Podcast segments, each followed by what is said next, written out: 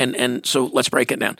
If I could see what God sees, Mm-hmm. then I would always do what God says. When it comes to temptation, there is always more at stake than what we think in the moment. Than what you can see. Yeah, you're just looking at whatever that immediate temptation is right in front of you, not all the ripple, not all the effects and consequences and all of that. Welcome to the Loving God, Loving People podcast, where we talk about what it looks like to follow Jesus in our everyday lives and how, in the end, all that matters is God and people. Here's today's episode. Hey, everybody, welcome to the podcast. Sitting here with Chad, we are talking through the book of Mark and the experience of uh, Jesus and really Peter's account through uh, Mark's recording this of Jesus' life. And we're at the very early stages of, of the ministry of Jesus, kind of the, the launch of it. We've had the baptism, and then right away we're, we're off into the desert for temptation. Uh, what is, because it seems like there's this beautiful moment, Chad, where okay, God's kind of given his endorsement seal. This is the ministry. John the Baptist has said, hey, this is the Lamb of God who takes away the sin of the world. Follow him. I'm stepping back. He's stepping in. And instead of like going onto this stage and has this big, you know, I, I'm going to gather this crowd, the Holy Spirit leads him off into the wilderness by himself. Yeah.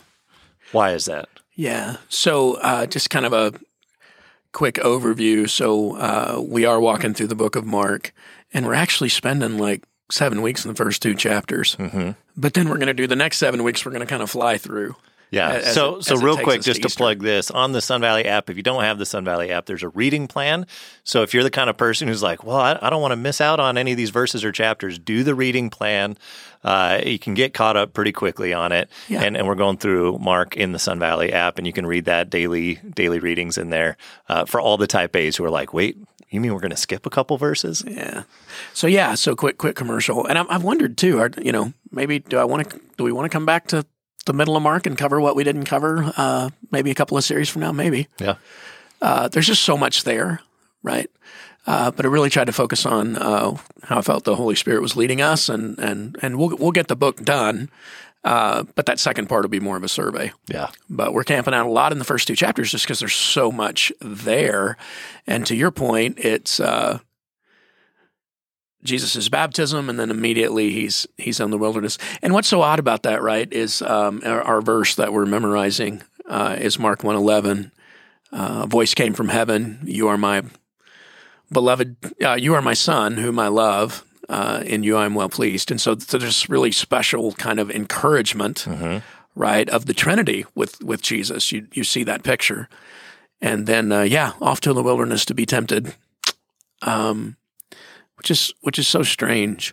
Um, I've, I've looked at that and I, I've studied it, and um, what what you have there is uh, forty days of prayer and fasting. The Bible says there's more details in in the other Gospels, uh, and then really the devil comes along and offers Jesus three wishes.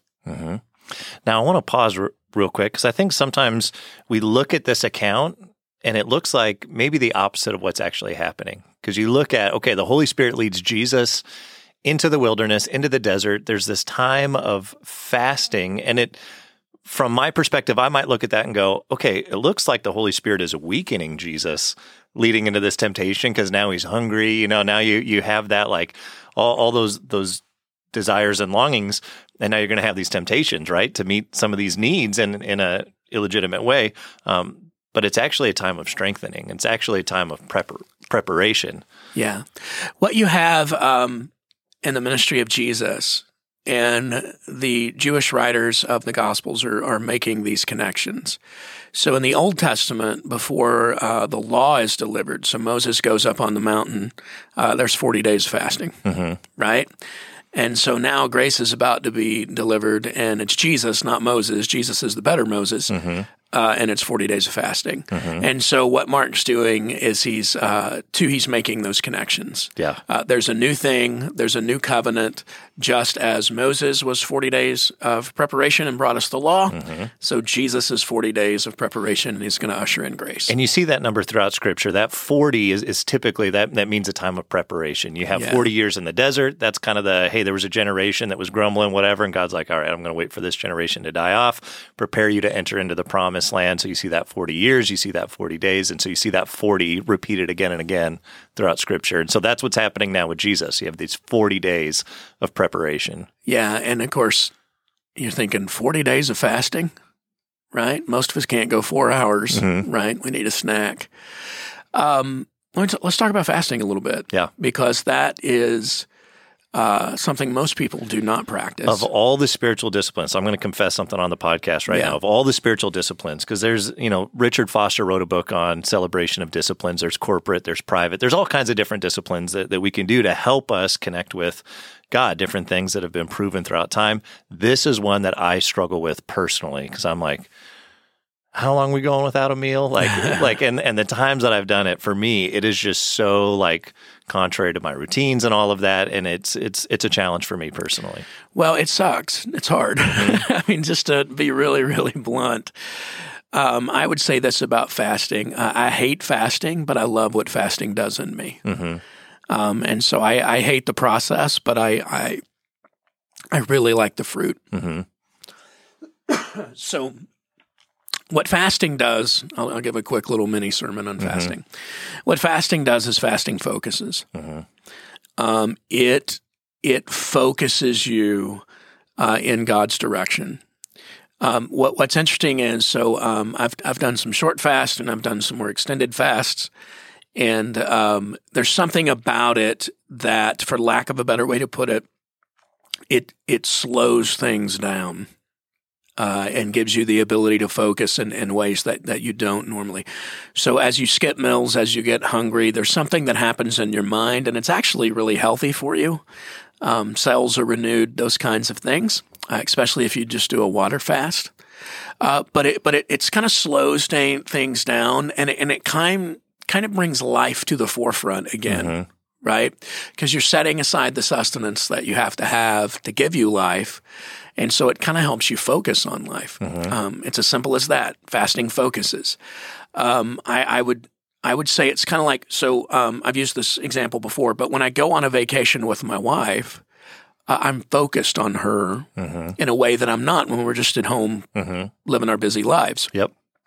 And so I'll sit there across the table from her at a restaurant on the beach, right? And I see her. And I'm reminded again, oh, that's my wife. That's why I love her, you Yeah. know. And I, it's it's it's that time together.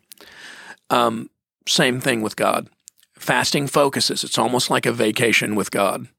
And so I'm going to separate myself from these things so Now, I when can you- focus on this thing. Now, When you say that, vacation with your wife sounds a whole lot more fun than vacation with God. Vacation with your wife, you're going to some restaurant somewhere. Vacation with God, you're just not eating anything.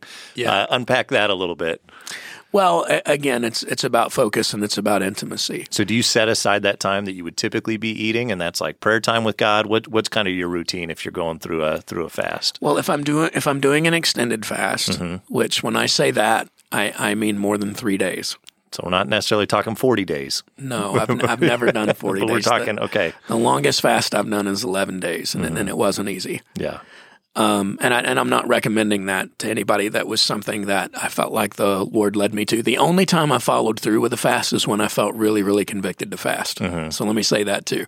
There's been a few times I'm like, oh, I'm going to practice this discipline. No, it, something's happening in my Mm-hmm. life. I'm wanting a breakthrough. I'm wanting a word from God. I'm wanting some kind of deliverance. Yeah. And when I'm praying and I believe the Spirit's saying, uh, you're going to need to fast to have that experience. And Jesus identifies there's times where the disciples are like, "Hey, we were praying and this nothing happened here with this, you know, demonic force and yada yada." And Jesus shows up and he goes, "Yeah, that that one's only by prayer and fasting." Yeah. And and so there are some times that do call for fasting when it comes to our spiritual journey and different battles and whatnot. And the Bible doesn't say a whole lot about why, frankly, because I've studied it a lot. Uh, I just know from practicing it, it focuses me. If you do an extended fast, uh, the first three days are the hardest. And then there's something that happens on the third day. Um, and even people who fast, not for religious reasons, but for health reasons, there's something about the third day that it just switches and you're really not hungry anymore. Uh, your body uh, switches into ketosis. You're burning fat. Your mind gets clearer. You don't need as much sleep. Of course, you can only do that for a period of time. Yeah. Uh, but spiritually, there's something about fasting that's unique. It's a little bit of a mystery. I can't tell you what it is, other than from experience. I know fasting focuses me. I know I've experienced spiritual breakthrough. I know I've come out of depression through fasting. I know that I've got uh, an answer to prayer, meaning um, I was in a situation I needed help, and God delivered me out of that during the time of fasting. So I've had those experiences Yeah. but it, it is a mystery. So if you're like, you know, biblically, what I think it focuses you. I think you're hungering for God. I, I think you're um, very uh, intense in your prayer time. Um, and it's like again, it's like a vacation with God. It's like intimacy with God. More more than I want food, uh, more than I want personal comfort, more than I want any of that. God, I want you. Yeah. Um, and, and let me add this: fasting is not forcing God to do anything. Yeah. I'm talking about deliverance. No, it's not that. Uh, fasting's about focus and tuning in with what God wants, um, And I, and, I would and surrendering yourself to that. Yeah, in many ways, you're setting aside the physical for the spiritual. You're Yeah. you're, you're almost creating a, a division there of going, yeah, okay, I'm a physical being, yes, but I'm also a spiritual being. And so in this season, in this moment, I'm focusing on the spiritual, and I'm kind of setting aside some of that physical. Uh, Nothing says love like a freely submissive will, right? And so I'm I'm I'm I'm literally surrender, surrendering this really important thing yep. uh, because Jesus is the bread of life. Because Jesus is my sustenance, and I'm just taking some time to really, really go there. Um, yeah, Okay, so one of the most understated statements in the Gospels 40 days of fasting, and it says Jesus was hungry. and he was. So here we go. And now Satan is allowed in this situation, and I don't. There, there are things in Scripture. I'm like, how how come like in the book of Job, Satan and God are having this conversation, and there's almost this thing about Job and kind of, and now now you have Satan's in the picture. Why is Satan given even the the position, the the ability to to have this conversation? I I don't totally understand it, other than I get theologically, Jesus needed to be tempted because he's the better Adam, right? Adam was tempted and he failed. Yeah, the Bible calls Jesus the second Adam. And He's so now you have Jesus facing this temptation. He's not gonna he's not gonna fail, which is why he could be a sacrifice in our place and, and all. So I get theologically, but it's just like okay. Um, so you have this moment now. Satan's there and he's tempting Jesus. Well, you have to remember Satan and Jesus know each other. Yeah, they, they've spoken before. Yeah. Right? Uh, it's just now Jesus is incarnate. Mm-hmm. Uh, he's, he's made flesh. And the three temptations, and we don't get this list in Mark, we get this in one of the other Gospels, but uh, they're all the three wishes that we would wish for. Mm-hmm. You know, it's, it's power, it's, it's fame, it's fortune, it's, it's those kinds of things. Um, and I actually think that the 40 days of fasting is necessary for Jesus to overcome these temptations. I think he's so focused. I think he's so dialed in uh, to what life is really about. Yeah. Because uh, we can think about Jesus and his divinity, but in this moment, we have to think about him in his humanity. yeah, Uh, he's both God and man, which is a mystery. yep. Uh, fully God, fully man, right? And in Hebrews it says he was tempted just as we were. Like Yeah. he he experienced real like, do I want to give into this? And and there's some kind of a desire of, yeah, that sounds great. Uh, yet he didn't sin. Well, let's go a little further with the second Adam thought. Mhm. So, what that means is so Adam blew it. hmm Uh, he didn't trust God. He didn't submit himself to the will of God. And now all of us are born with a That's nature. right. He he represented all of us in that moment. Uh, well, it's in our genetic code. Yep. You're a natural born sinner. Yep. Uh, I was meeting with uh, a person earlier today here at the office, and uh, she was talking about a particular sin. And she said, You know, when I talk to my friend about this sin, they say, Well, I was just born that way. Well, we all were. Uh, I am a natural born sinner. Uh, there are things that I do in my natural self uh, that are not according to the will of God. And sometimes people will say, Well, God made me that way. We were all born with a sin nature. Now, the sin might look different, uh, but we're all born rebellious. And that came from Adam, and that came from his disobedience. And I'll give you a little theological bonus. And by the way, that's why Jesus had to be born of the Virgin Mary. Um, we're all natural born sinners. It's passed down through the dads. Sorry, but it is. Uh, so earthly fathers passed down that sin nature. Jesus had a heavenly father. So he was not born a natural born sinner. Thus, he's the new Adam. Yep. He's not born with a sin nature, but he's tempted just like us. And so he fulfills the law. He lives righteously so that he can give us his spirit and still be worthy in his own flesh to be in the presence of God. So that's a quick theological theological lesson. Yeah. So, So, now yeah. he's facing these temptations, legitimate temptation, just like we would be tempted. Uh, he responds because what, what I find interesting about the temptations of Satan is Satan doesn't come out with these blatant lies. He, he comes out with these kind of twisted truths, and he takes scripture and he manipulates it. And it's it's this subtle. Hey, you have this power. Why don't you use it? Hey, you have this. Why don't you leverage it for your own good, for your own gain? And and he's just he's just it's so subtle and it's so divisive, uh, which I, I think is important for us when we think of our own lives. If I think about my own life and the temptations that I face, they don't always look like blatant, obvious temptations. Yeah. It- it's going to look like a subtle twisting. It's going to look like, oh, it's just a, a small compromise. Well, let, let's go back to the Garden of Eden. Okay. So the original temptation. Yeah. So if you're unfamiliar with the account, Adam and Eve are the first human beings. They're in a perfect environment. They have mm-hmm. the perfect parent. They're only given one rule. Don't eat of that tree. Mm-hmm. Satan comes along, the form of a serpent. So you have a talking snake, which begs the question, a talking snake? Maybe they could communicate with all the animals before the fall. I don't know. Mm-hmm. Maybe we will be after when Jesus redeems everything. I don't know. But somehow there's communication going on. And here's the subtle temptation, right? Which is not subtle and yet subtle. Um, did God really say? Mm-hmm. Well, and they're having this back and forth. Oh, well, he doesn't want you to be like him because this is the tree of the knowledge of good and evil. And God knows that if you eat of it, you'll be like him. You'll know both good and evil. Mm-hmm. Because at this point, All they knew was good. Adam and Eve, all they know is mm-hmm. good. And, and, and there's a naivety to it, right? So here's my question to you, Pastor Robert. If they eat of the tree of the knowledge of good and evil, will they then have the knowledge of good and evil? Yeah. Okay, so Satan wasn't lying about that. Yeah. So where's the lie? Yeah. The God did God really say? It's the question of God's character. Uh, even there, you see this subtle little thing too, where God says, "Hey, if you eat of that, the result of that is death." Like God tells them the why. But He doesn't just give a rule just to see if they like. You know, it's like the old experiment with the marshmallow in front of the kid just to see what they do. You know, hey, if you wait, we'll give you a second marshmallow. It wasn't just some weird experiment. He says, no, there's there's a a consequence to that. If you eat of that, you will die. You will experience death as a consequence. And so God's protecting them. And then even that, Satan, you know, the the conversation between Eve and, and Satan, it's like, well, yeah, if you touch it, you'll die. Well, that's not even what God said. Like Yeah. even that was a subtle twisting. Yeah. Uh, but it's it's the calling into question the heart, the character, the motive of God, and then going, hey, he's actually holding out on you. Um, Can that's God the be trusted? Yep. That that is the original lie. And the original temptation is I kind of want to be God.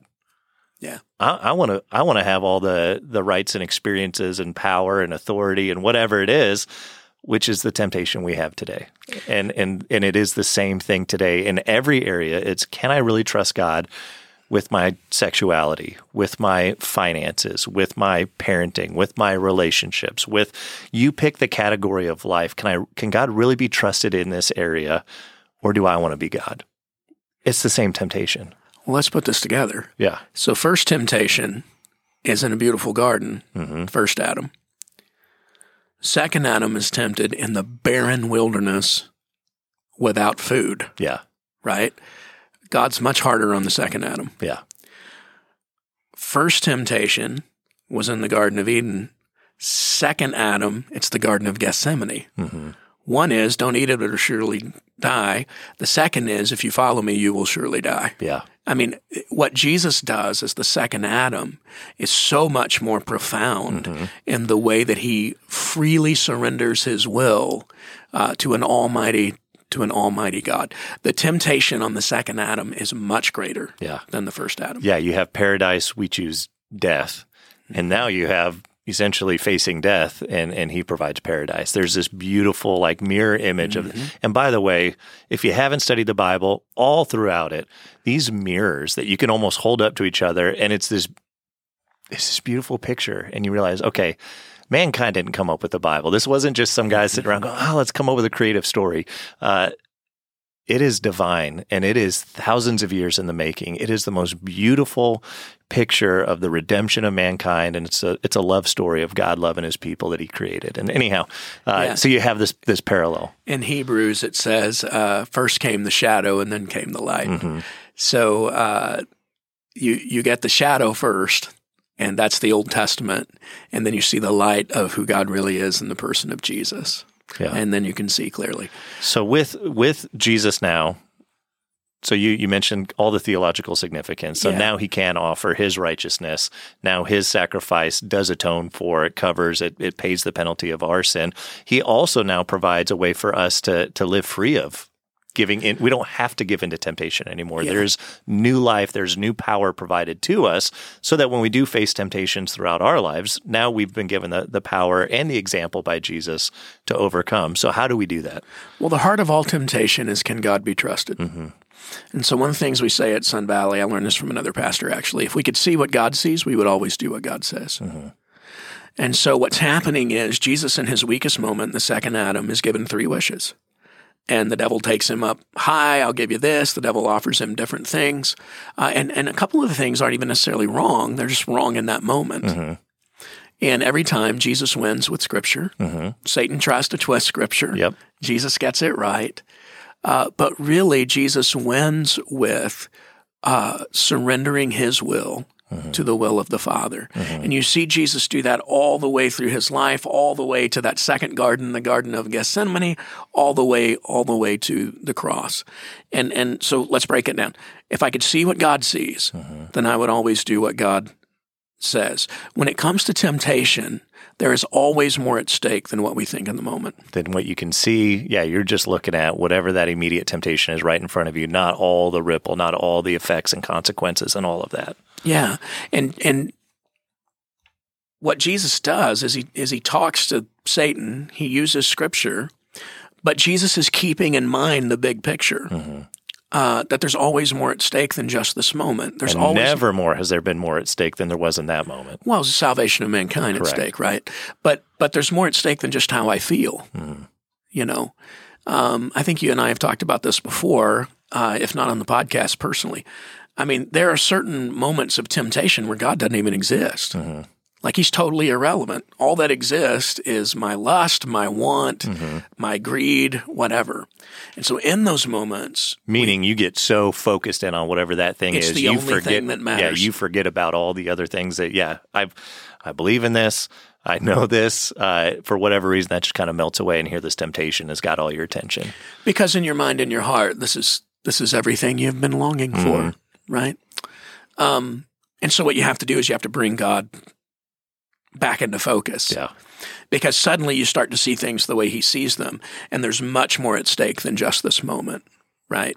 We did a series one time years ago and uh, you know, we said, we, "You will not steal my future. You will not steal my family. You will not steal my faith." because that's what's at stake. Yeah, and we would talk to temptation. You will not steal my future. You will not steal my family. You will not steal my faith. There's Future always- meaning, yeah, whatever that temptation is, there, there's ripples to that. There are consequences, There are natural consequences to everything. Yeah, and and faith, people don't typically sit in a room and just start reasoning their way away from God. Again, this is something I've heard another pastor say. They they behave their way away. behavior affects belief. Yeah, and, and so it, it robs you of faith, and then it also affects your relationships. Satan's job is to steal, kill, and destroy. That's his goal. That's his end game, and specifically, that's in the realm of relationships. And your Yeah. closest relationship, being your family, uh, he wants to rob you of that, and, and giving into that temptation will affect those relationships.